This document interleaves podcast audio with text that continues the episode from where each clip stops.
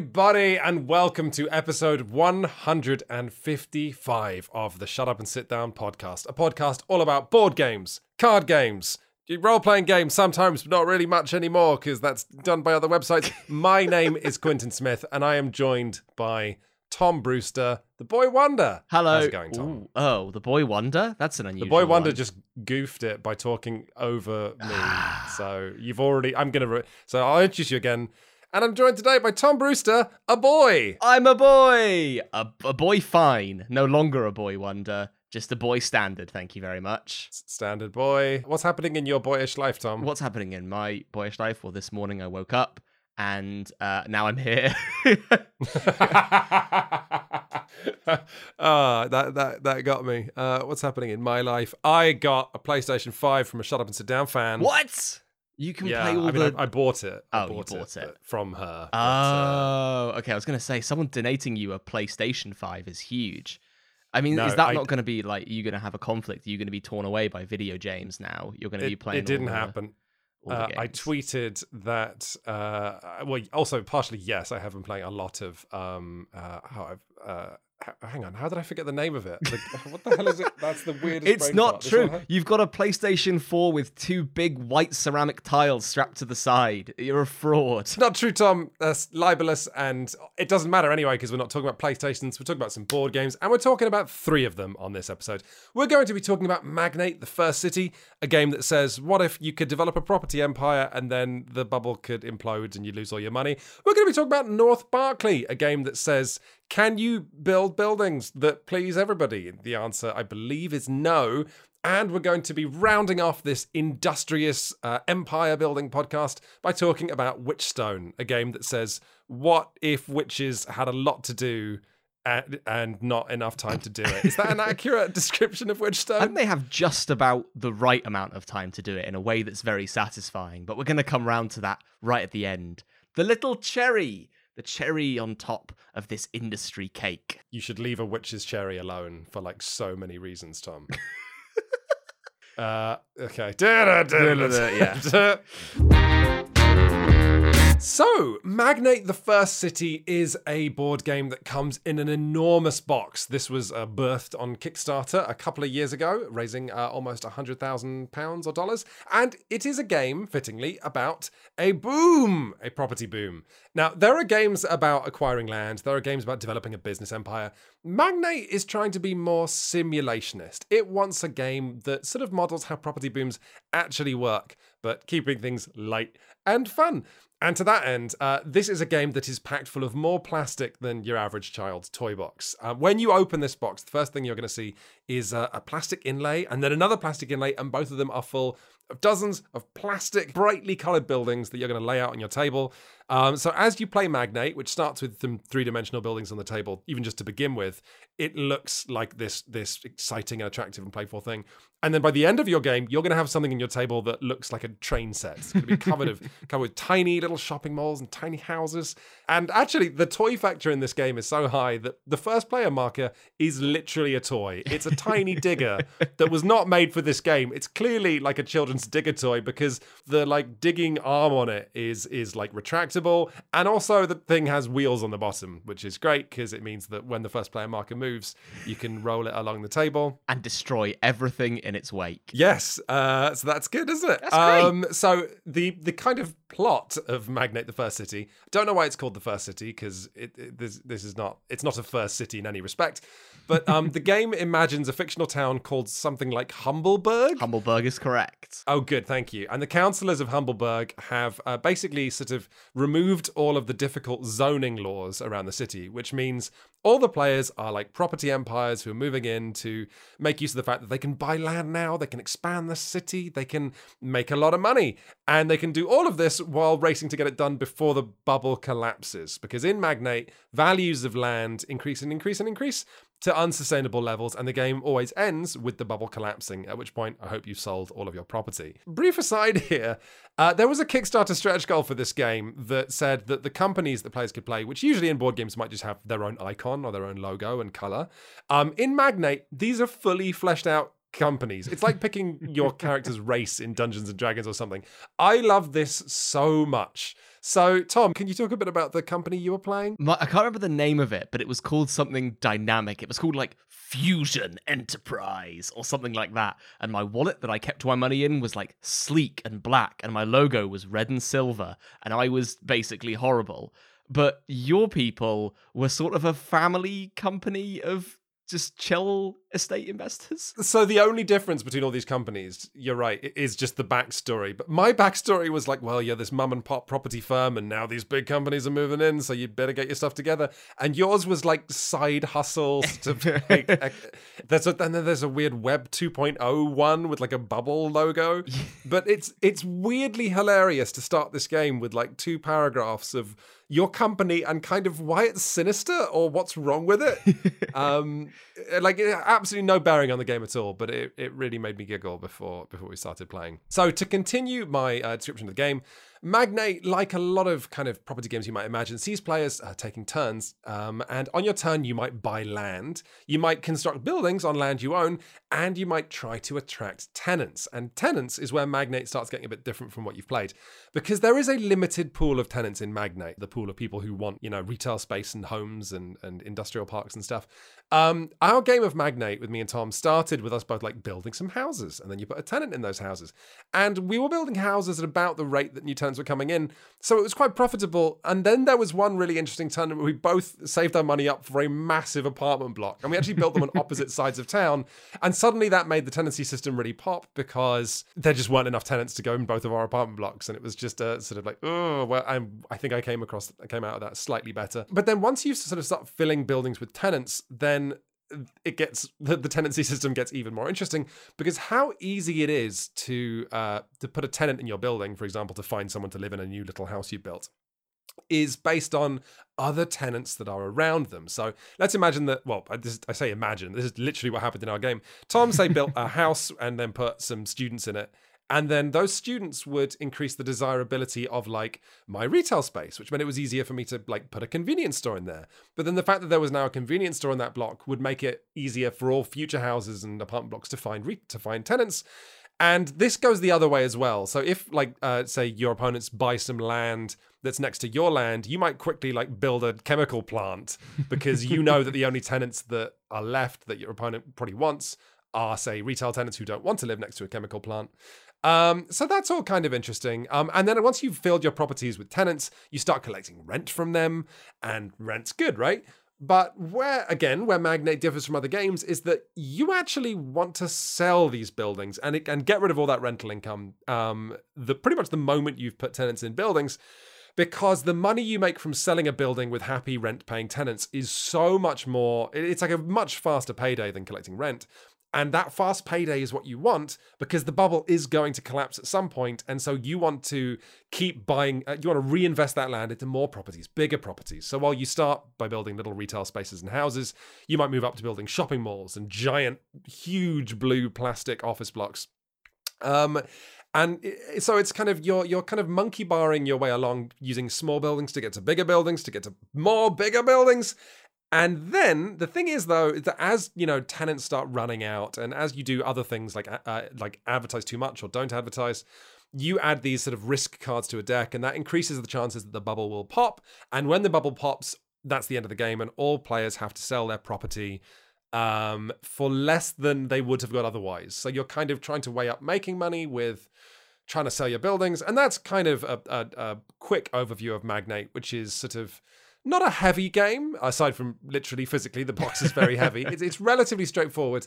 Um, and I worry now, actually, that I've maybe made this sound a bit more sort of exciting than I should have done because uh, while Magnate has a lot of really interesting stuff going on, it also has some problems that made Tom and I really not want to go back in for a second game. Uh, but I've been talking for a while. Uh, Tom, what what are you what's what are some thoughts that you have on Magnate? So I think maybe the biggest thing that we might have struggled with was the fact that the game presents this very interesting question of like when do you sell your properties? When do you cash out and get loads of money? Because their their, their value is only going to increase the more that you build up an area. And there's obviously some risk that's baked into that. Like what if someone builds a giant chemical plant next to your residential area?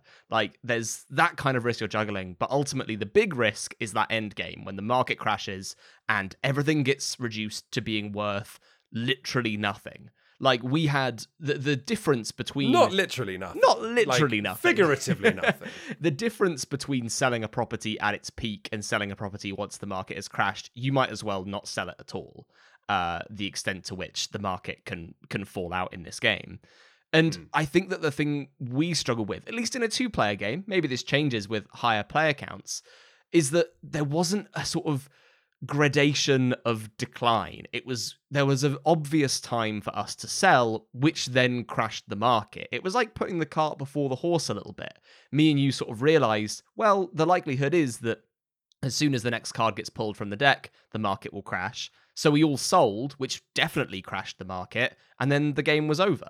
And it was basically a game of inches before then as to who managed to get just the right tenant in. It was a game of turn order, really, because I remember the pivotal turn was that one where you managed to fit your apartment block with three sets of families or something, and I could only fit in some families and some students.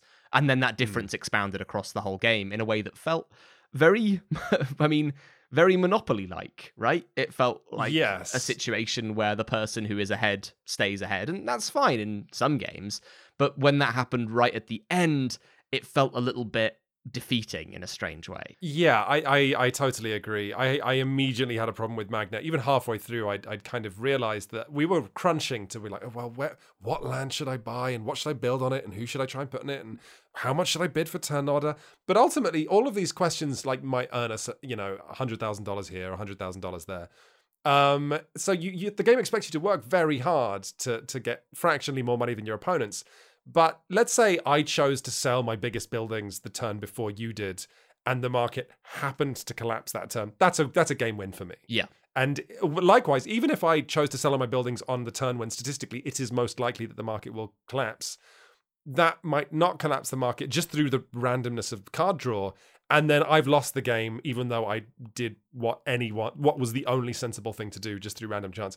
And that is, that's, on the one hand, really not great for a game. On the other hand, very accurate, as I understand, to how property works, because you don't quite know when the bubble's going to pop. I mean, yeah, the idea of having a game like this that simulates like the real, actual busts and this sort of insidious knowledge that those busts are coming and that you caused it is delightful. Like, I think that is a really strong through line for this kind of game that's actually taking, hey, you know, I made a comparison to Monopoly. It's going, hey, look at this game. This is what happens if this game is real, which, by the way, it is. It's it's a thought provoking game. Yeah. Yeah, absolutely. And but and that's not to say there aren't some really fun little twists in there, like the, the this idea of having buildings in adjacency reducing the value around them, like buying land just to use it to annoy your opponents, like wreaking havoc on a city-wide scale to just like make a little bit more money.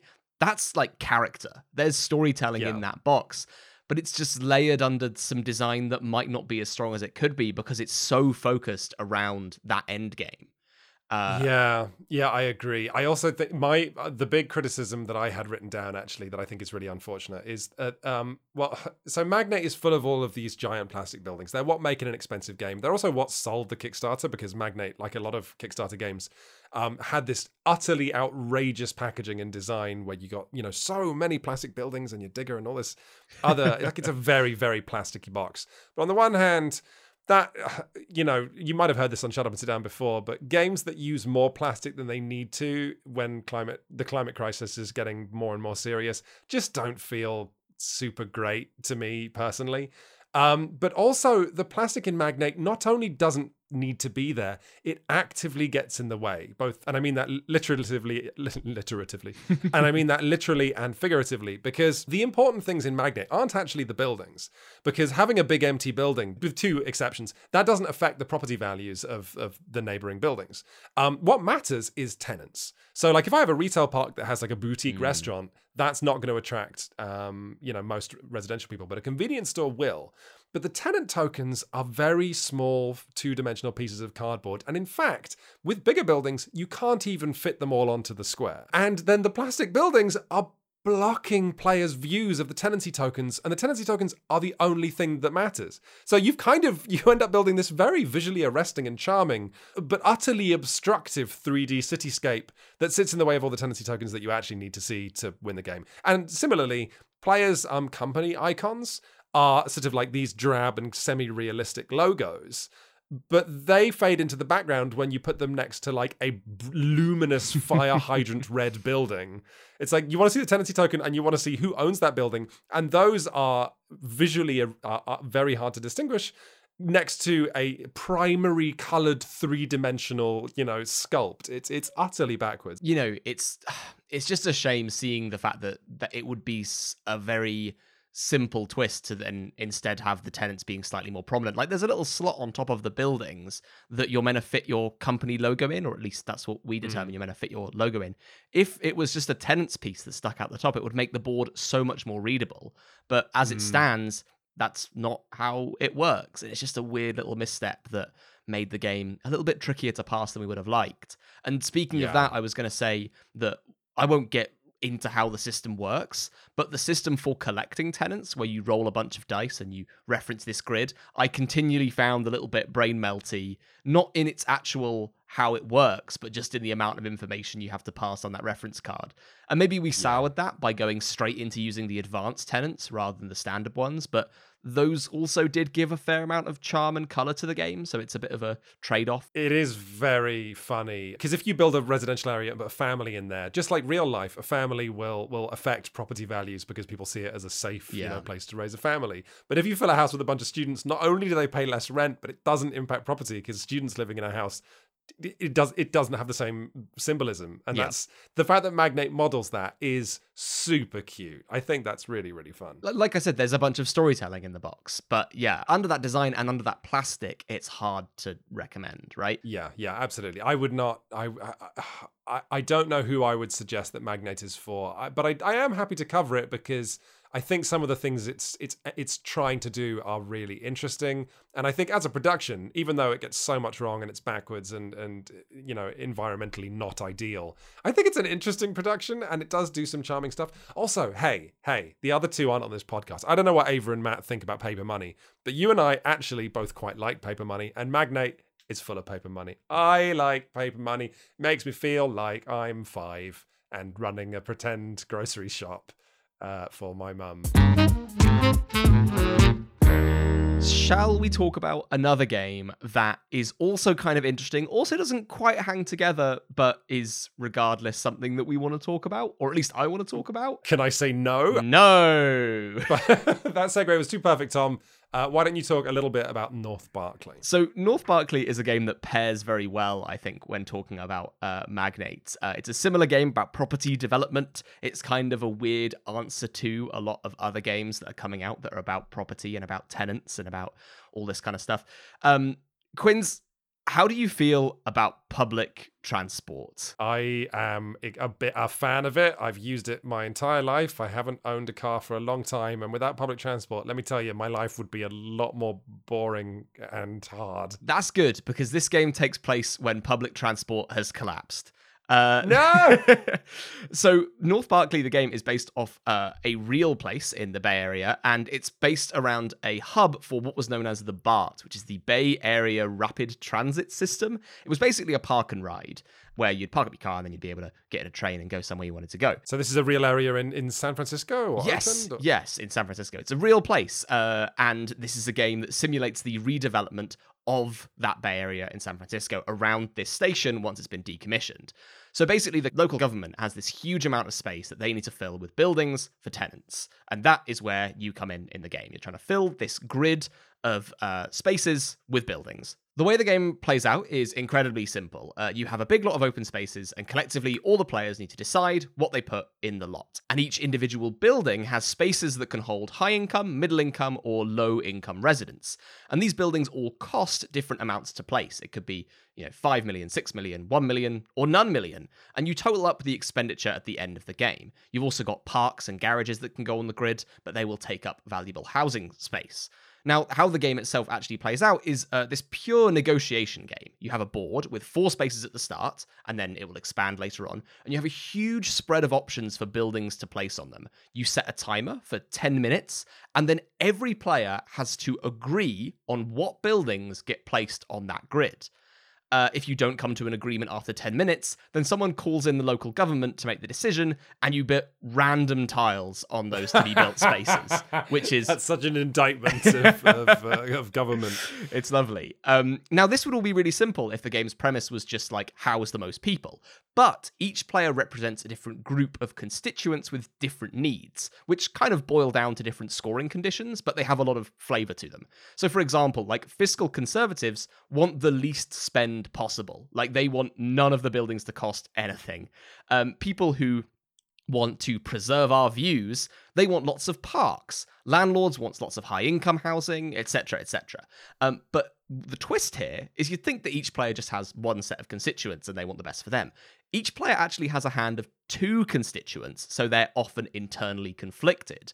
And then halfway through the game, this increases to three sets of constituents. So you're balancing your own internal needs and your own internal conflicts between the groups in your hand with that of the other people around the table, which is really, really cool and really unique. But where Magnate was like a number crunching game, this sounds more sort of, well, you said it's a negotiation game, but it also sounds a bit more almost role play Yes, it's very group dependent, I think.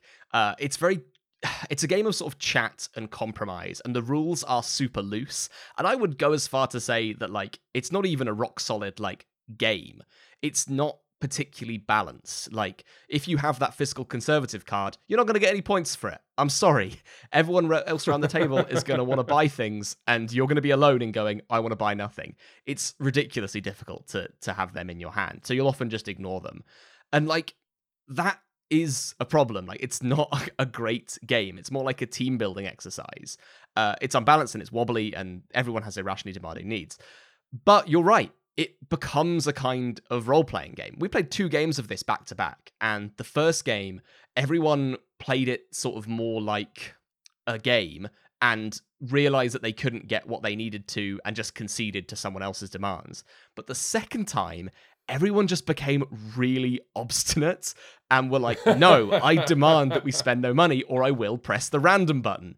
And it genuinely became this game of like, people actually coming together to build something and listening to each other and building things according to what the other people wanted. I'm really interested in this. And so you haven't mentioned, I think, one of the more interesting things about North Berkeley, which is that it's actually a game crafted game. Yes. Yeah, I haven't even mentioned the designer. It's designed by uh, Alfred Twu, who's got a bunch of projects under his belt that are often just about this kind of like civil and housing debate stuff. They're often very specific games. And I got recommended this game by someone, just a very passionate fan of his who uh, sent me an email saying, "Hey, you should check this this very strange thing out." And it is, it's really strange. I don't know if I'd recommend it to many people, but as an experience, incredibly interesting. And then just to loop back into Magnate, I think that North Berkeley has similar narrative goals, maybe, to Magnate, but goes about it in a very different way by focusing on um, the, the people rather than the buildings. It's focused on property in its use rather than like its asset value. And like that's kind of in every aspect of the design. The fact that you're putting tiles down that are 2D minimalist buildings rather than these big chunky lumps of resin. The fact that you're like holding your tenants in your hand for the whole game rather than sort of like slotting them into buildings and forgetting them. Mm. And I'm not comparing these games and saying like one way is like better than the other. Uh, they're e- they're both equally fun ways into like looking at how property works. Um, but it's so interesting to me that two games are ostensibly about the same thing, like the property market, but they diverge so wildly in how they represent it based on where they choose to like focus their energy.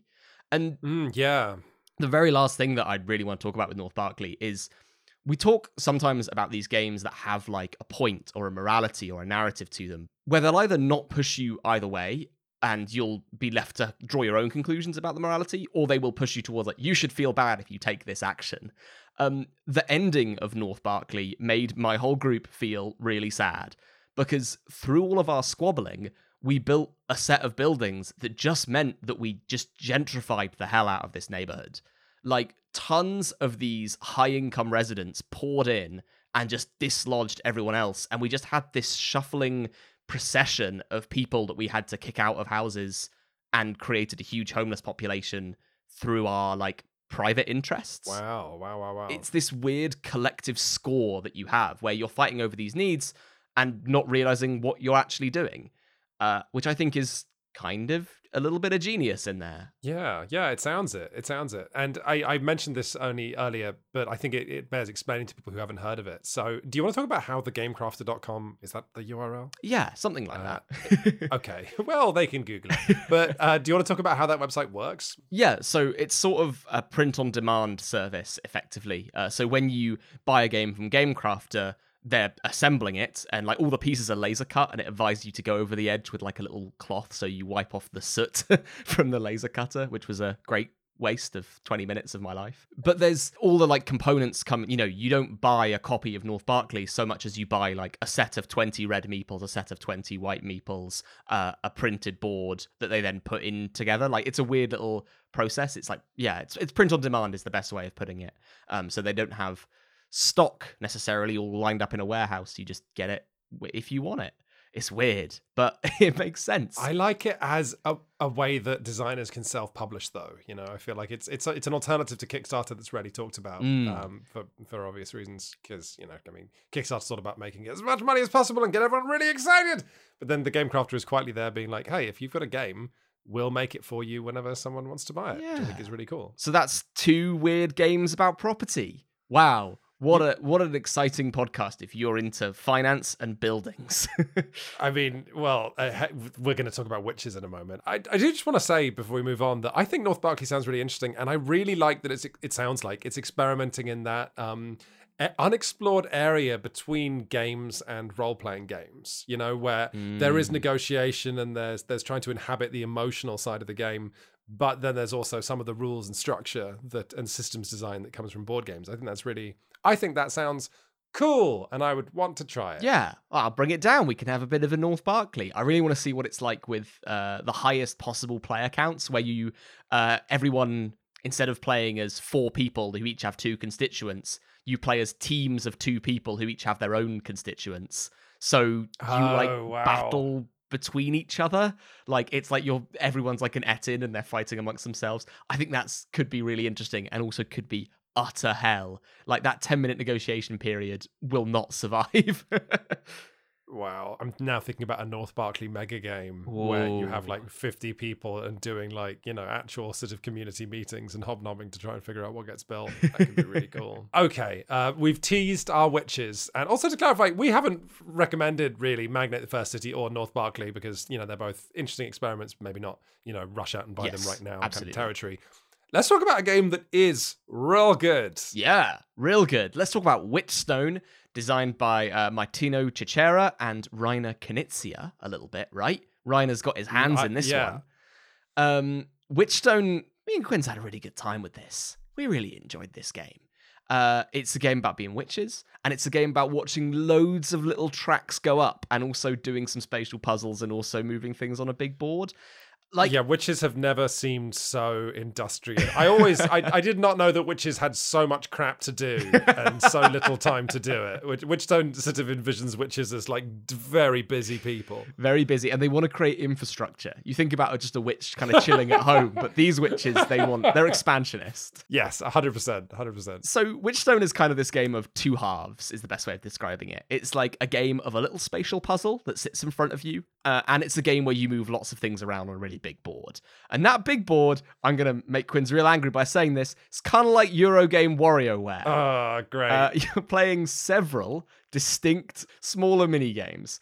Uh, although that makes it sound more exciting because most of the mini games are kind of just going up a track, uh, but they're also linked. Um, but that's getting a bit ahead of ourselves. Uh, let me tell you about the game itself. So that board in front of you has a cauldron on it. And that cauldron has tons of hexagonal spaces to fit in ingredients. These ingredients. this is your little personal board. Everyone Yes. gets a cold. Everyone's got their own little cauldron. Uh, and these have tons of hexagonal spaces that you can put ingredients in. They look like these ingredients look like two hexagons stuck together with a different symbol on each bit of hexagon. And then you socket these into your big grid of hexes, and you'll take the action depicted on each side of that two headed hex. So if you've got a magic wand on one side, advance up the wand track. If you've got an energy crystal, place an energy crystal on the board. But the first spicy rub here is that if you socket one of those hexes into your grid and it makes a cluster of the same symbol, you take that action as many times as there are symbols in that cluster. So if there's three magic wands, you do three magic wand actions. If there's seven pentagram symbols, you take seven pentagram actions. And straight off the bat, that made me go, "Oh, that's juicy. That's a little It's puzzler." So exciting! Yes. Yeah, you, set- you you set up Witchstone, and you've got a, a, You described it as two hexagons fused together. I will now describe it as a angular peanut. Mm. Um, so y- y- you've got a, like a hand of five angular peanuts with all two symbols on. And immediately, I love Witchstone's sense of escalation because the first, you know, um, like double hex peanut thing you put in your cauldron, it's like you get to do one pentagram action and one wand action. But by the end of the game, you know, obviously, it's like a 12 or 11 turn game or something. Yes. By the 11th turn, you are doing like, you place a peanut and then it's like, well, I'm going to do uh, five crystal and a six witch. You did the witch action six times. It's absurd. And it really, really builds and uh, until it gets almost like too much, and then the game ends. Yes, I, that feeling of it ending exactly when it should is so prevalent in this game, and it, it gives you that feeling of oh, if I had one more turn, I could do a little bit more, and like I've learned to love that feeling. That's the sign of something that that cohe- coheres very well. There are some games Yeah, like but I think to me that that's the sign that that's important to me because that means you will play the game again. Yes. It's like you're left with just that, like, ah, what, what, it's over. You know, that's because if you finish it, go, well, that was great, and I'm I didn't need any more of it. You're gonna put that game on your shelf. You're not gonna take it down for three years. um, yeah, it's it's it's got that perfect cutoff point where you can see that if you were just a little bit smarter, you could go a little bit higher up that track next time, which is a great little tempting way to get you in. But we should talk about what the actions actually are uh, and how they feed into each other in kind of fun ways. Um, the first one is the energy action, which basically, so all of these actions you're taking on your cauldron will correspond to the main board in some way, uh, except for one of them. I'll talk to that in a second. But the energy action lets you basically lay roots across the main board. So if you have a one strength energy, you can put one little crystal down to start building a root. These range from just one crystal needed to three crystals needed. But then what do you use those roots for? Well, that links into the witch action, which lets you move your witches across energy roots. Actually, I should explain the first time you use the witch action, you just put a witch sleeping in a tower. And then with another Oh, witch yeah. action, you can move them along your routes, which the is witches come onto the little wooden witches come onto the board sideways. So they're like uh, you you spawn them and then they're just slumped over face down on the ground. I seem to remember you taking a turn that was just pouring like six witches into one tower and being like, they're all just having a big nap. And then later on, they got to move. You have not explained, and by the way, neither has Witchstone, why like we're generating like dozens of witches and sending them around this tiny weird map, which is like It's a crystal ball, isn't it? there's churches you can visit, there's forests, Yeah. there's there's witch towers. But it's like at no point did the game tell me why it's important for me to deliver my witch to a forest. It's just like assumed that the best thing you can do as a witch is is explode seven witches into all the nearby churches and forests. I think I could have read Who you knows the law doing? and I could have explained Oh. as to why, but I definitely skimmed uh, over it. At that point, we were very tired and very hungry, and you said, "I'll buy you some food if you learn this game." I did I did say that. Yeah, it was a very that good deal exchange. I'm happy with. Very good exchange. Um, and which is great because actually, I should say that if you weren't really tired, uh, this game would probably be really great to teach. It's actually quite simple when it comes down to it. Um, Mm. But I'll finish off with these with these actions. Um, so the witch action lets you move across the board. You score points if you get the witches into witch towers. The wand action lets you move up a wand, uh, which is stuff with bonuses. Same with a pentagram action that lets you move around a pentagram circle that gives you bonuses. And a lovely juicy touch. That pentagram action might get you things like single hexes you can slot in your cauldron that are, have two symbols on them, so you can really diversify where you're getting your actions from. Oh, it's juicy. Uh, Mm. There's an action that lets you take scrolls. It'll give you endgame point scoring bonuses. And there's my favorite action, which is maybe my the best part of the game, which is the one that lets you move crystals around your pot. Uh, you have these Oh, actual yeah. physical crystals that are super annoying because they block spaces that you want to put hexes in. But if you move them out of the cauldron, you get more bonuses. The problem that I had, and what kind of made it my favorite because I love to hate things in games, is that I would often move the crystal immediately into a place that I then probably actually wanted to use. So I would be like Oh. blocking my own spaces. I do think that the crystal action is the best action so because fun. the the other the other five things you can do on your turn are like you know it's divorced from the most interesting part of the game, which is this cauldron double this this peanut hex placement thing you're doing.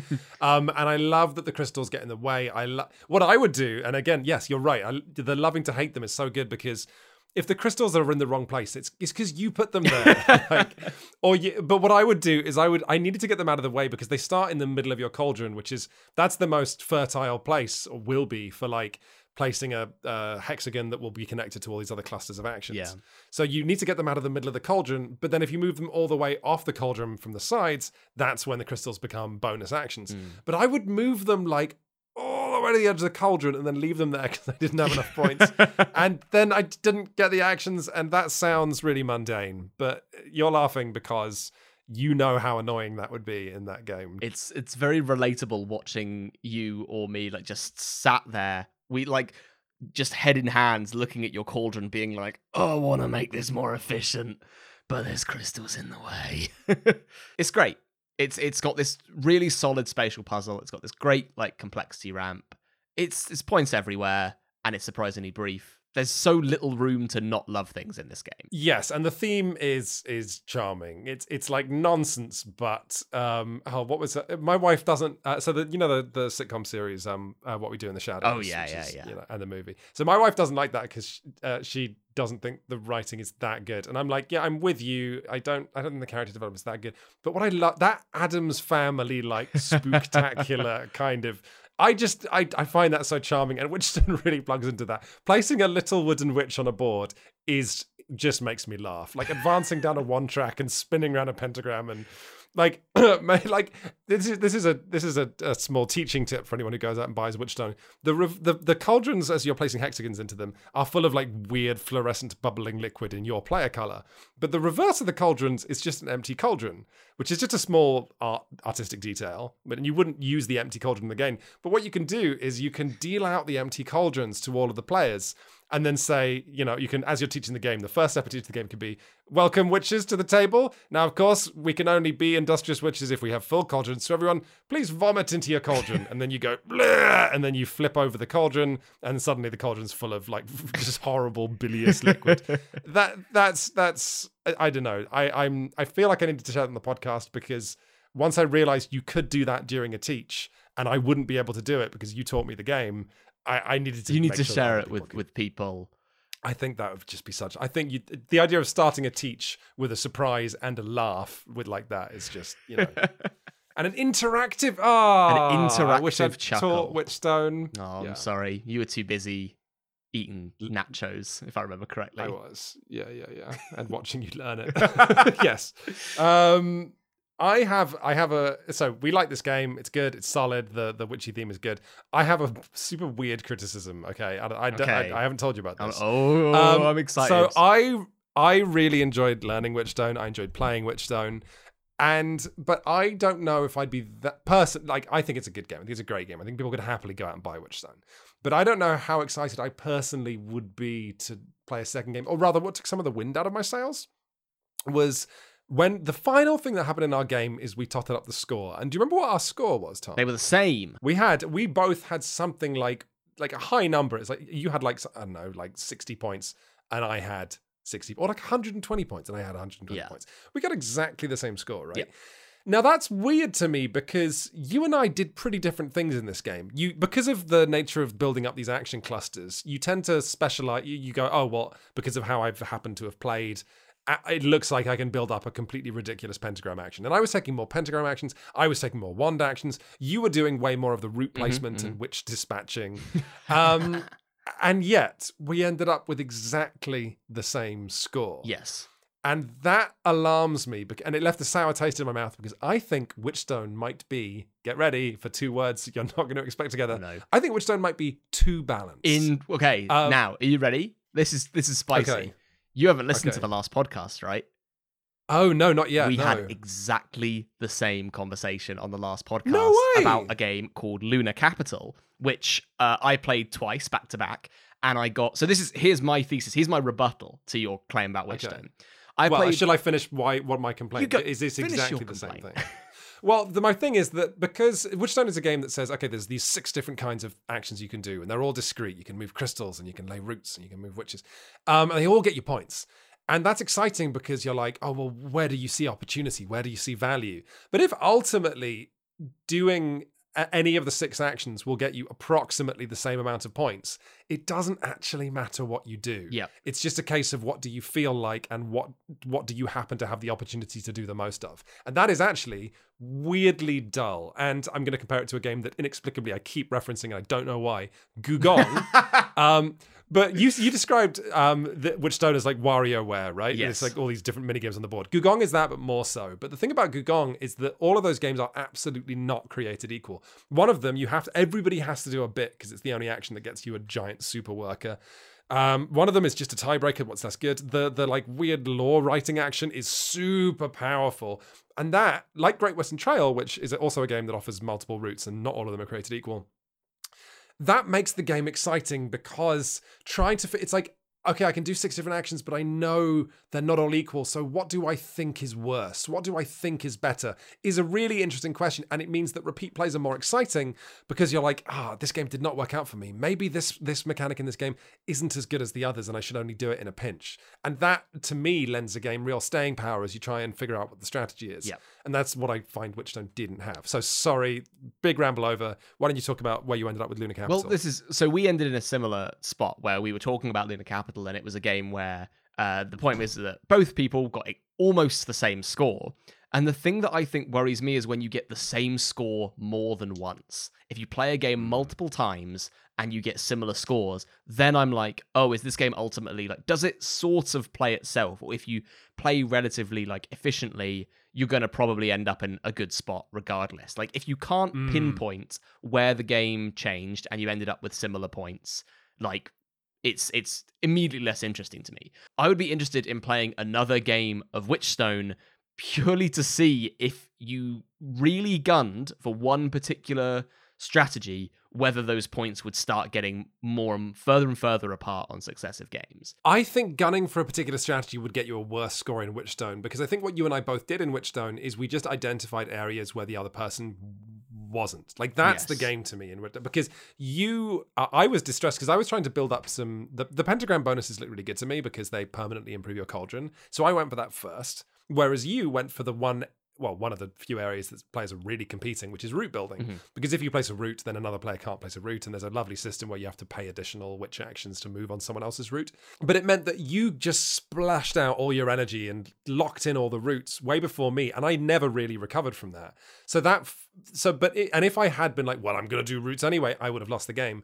But because you went roots I did something else. I tried to beat you on the wand, which I succeeded at, and then ultimately you gave up on the wand because I was beating you on that. So the game in Witchstone, I think, is really is like identifying where the best deal is. Mm. Um, but I guess my fear, and really, I'm being very negative to a game I really did enjoy and, and would happily encourage people to buy. But I, I, if the game is simply, well, what's the best deal on this turn? I worry that maybe I found it a little too easy to figure out that best deal, and then yeah, the game kind of played itself as a very is is is is a cruel phrase, but something along those lines. Yeah. Is it uh, maybe an accurate comparison in some extent to compare this game to something like Fleet the Dice game, where we had a whale of a time playing it, but ultimately that game was just you roll dice, you get bonuses, number go up, it's got the juice, you feel great about number going up, and then you leave. And like I've got a Uh, lot of time for number go up juice games uh in in my collection. Like I took Yeah. our copy of Witchstone, it sat right behind me, but you're kind of right that like I haven't been amazingly excited to go back to it, but I do just know that it's there for me if I just want to feel good about getting loads of actions on one turn. It's re- yeah, it's it's really solid. It's really solid. I think the cauldron puzzle is phenomenal, and you know, figuring out how to place your actions spatially, and then the getting more and more actions. And to me, the area where Witchstone was like a nine out of ten, as opposed to like a seven point five or an eight, was was when those actions actually interacted back with the cauldron and let you move crystals. yeah. I think all the little mini games you play on the board are actually a, a little dull and not as interesting as they are in something like Gugong, which where where all of the the mini games in Gugong are thought provoking. Mhm. If my memory serves, I might be being way too generous to this game. I think I think about Gugong all the time because I've got it. The, my, when we record the podcast, my review stack is just to my left, and I've had an expansion for Gugong sat there for like two years that I've never been able to play because It's basically product placement, uh, but in, Yeah, in, in yeah, a sort I- of I've- brain way. I've placed my own product in a place that I can see it, and so I keep ruddy referencing it. I need to play Gugong Pension. I actually, you know what? I, should- I should adopt get kill two birds with one stone. Sit you down, force you to play Gugong because you haven't played Let's it yet. do it. And then we can Let's play it. with Pension. Hey, we can Yeah. promise that podcast to the people. One day we'll talk about Gugong expansion, Gugong Panjun, and it'll yes, be great. year 2024. 2024. mentioned Gugong. Coming soon. mi- I mean, maybe it'll be on the uh, on the top 100 feature when we get round to making creating that horrible monster that we've that grave that we've dug for ourselves. Yeah, well, that's I, I'm I'm actually really excited to start doing the top. Did you say top 200? Top what? So, wait, hold on. I thought we were doing a top 300.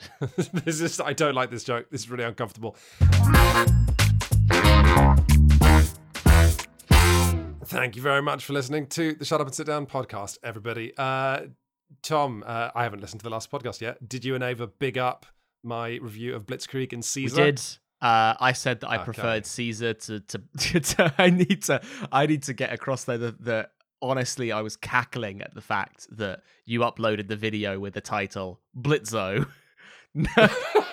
I just it was, it was such a threatening notification to Don't get that was like, "Shut up people." and sit down." Has uploaded a video, and I was like, "Oh yeah, what's it called? Blitzo." Yeah, yeah. I. I, you know what? I realized I'd made that mistake when the first comment just said Blitzo. and it there were like four comments like five all like, times. Blitzo. yep, and then it got uh, upvoted like a whole bunch, and then I was like, "Oh no, I um, a lot of respect to the YouTube commenters, by the way, who will leave a stupid comment like that, and then when you change the name of the video so their comment is irrelevant, they will go back in and edit their comment to be like, "I do think Caesar is an interesting test from Paolo Mori," and you know, it's like, and I saw, I saw you, YouTube user, I saw you write something stupid, and then after you, because you can't be first and also watch the whole video, Yes. so you post something really stupid about first impressions, and then after you've watched the whole thing, you, you go back in back. and you're We love to see it. reasonable YouTube It's user. just engagement. It's engagement, baby. it's engagement. I, I I found out by the way that um there's a Blitzkrieg expansion that I did not know about. Oh yeah, it's got it's got Godzilla in it. It does. It's Blitzkrieg Nippon, and it's it actually the new edition of Blitzkrieg coming from PSC Games. I didn't know this comes in a square box, Whoa, which I think is even smaller than the original Blitzkrieg box, and includes the Nippon expansion. that's good. So that that game that I thought was good just got better. But this week on the YouTube channel, Tom, I believe you've reviewed uh, Kosmos's Robin Hood. Robin Hood.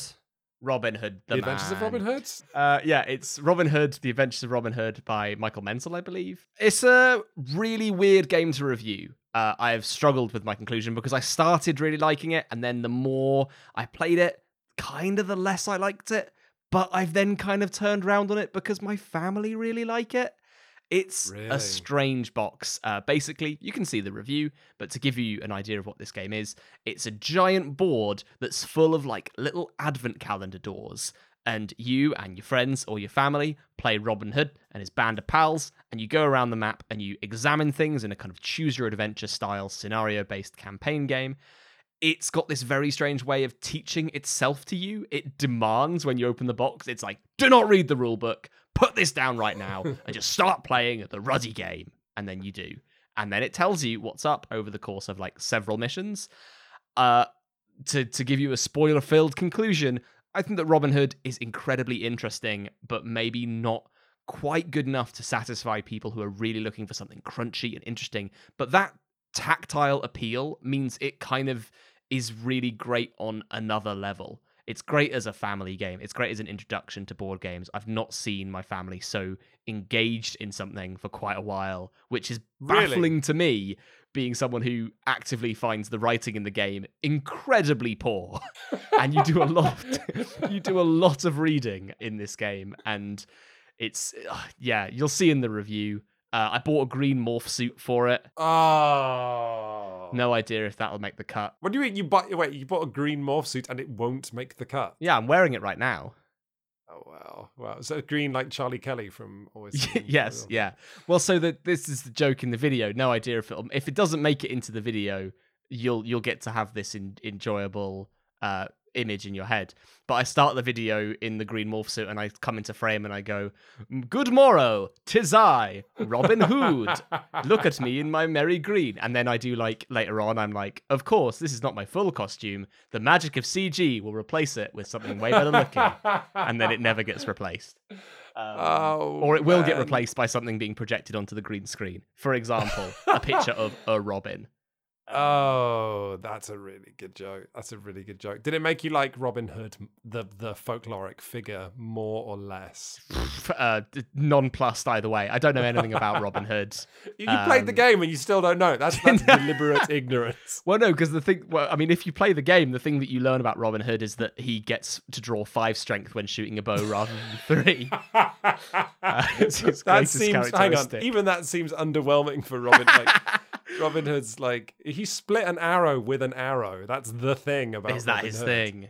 Well, Yeah. he can shoot an arrow. There's a really lovely like so the game kind of te- gives its mechanics to you over time, and the thing that I really love is that previously you just have to go up to guards and just punch them in the face for most of the game, but then about a quarter of the way through, it gives you the bow, and that lets you lay down a little uh, wooden arrow tile to judge distance from how far if you're far away enough, which is delightful. Like this is the thing is that like the actual and then the combat is you just pull cubes from a bag. The cubes from a bag is a pretty fun mini game. The writing and going exploring and like the actual scenario design is maybe a bit wanting, but god, it feels good to like lay out a little conga line of people because that's how you move and then shoot an arrow at someone. Oh, it's joyous. That very very wooden innovative game. Yeah. tactile innov- innovation is a very good word for it. It's innovative and cool, and that's my conclusion because we've been recording for a while. I can't believe you're nonplussed about Robin Hood. I just couldn't. I couldn't care less about Robin Hood. I could care even less about Maid Marian, whose power is throw a bird at someone.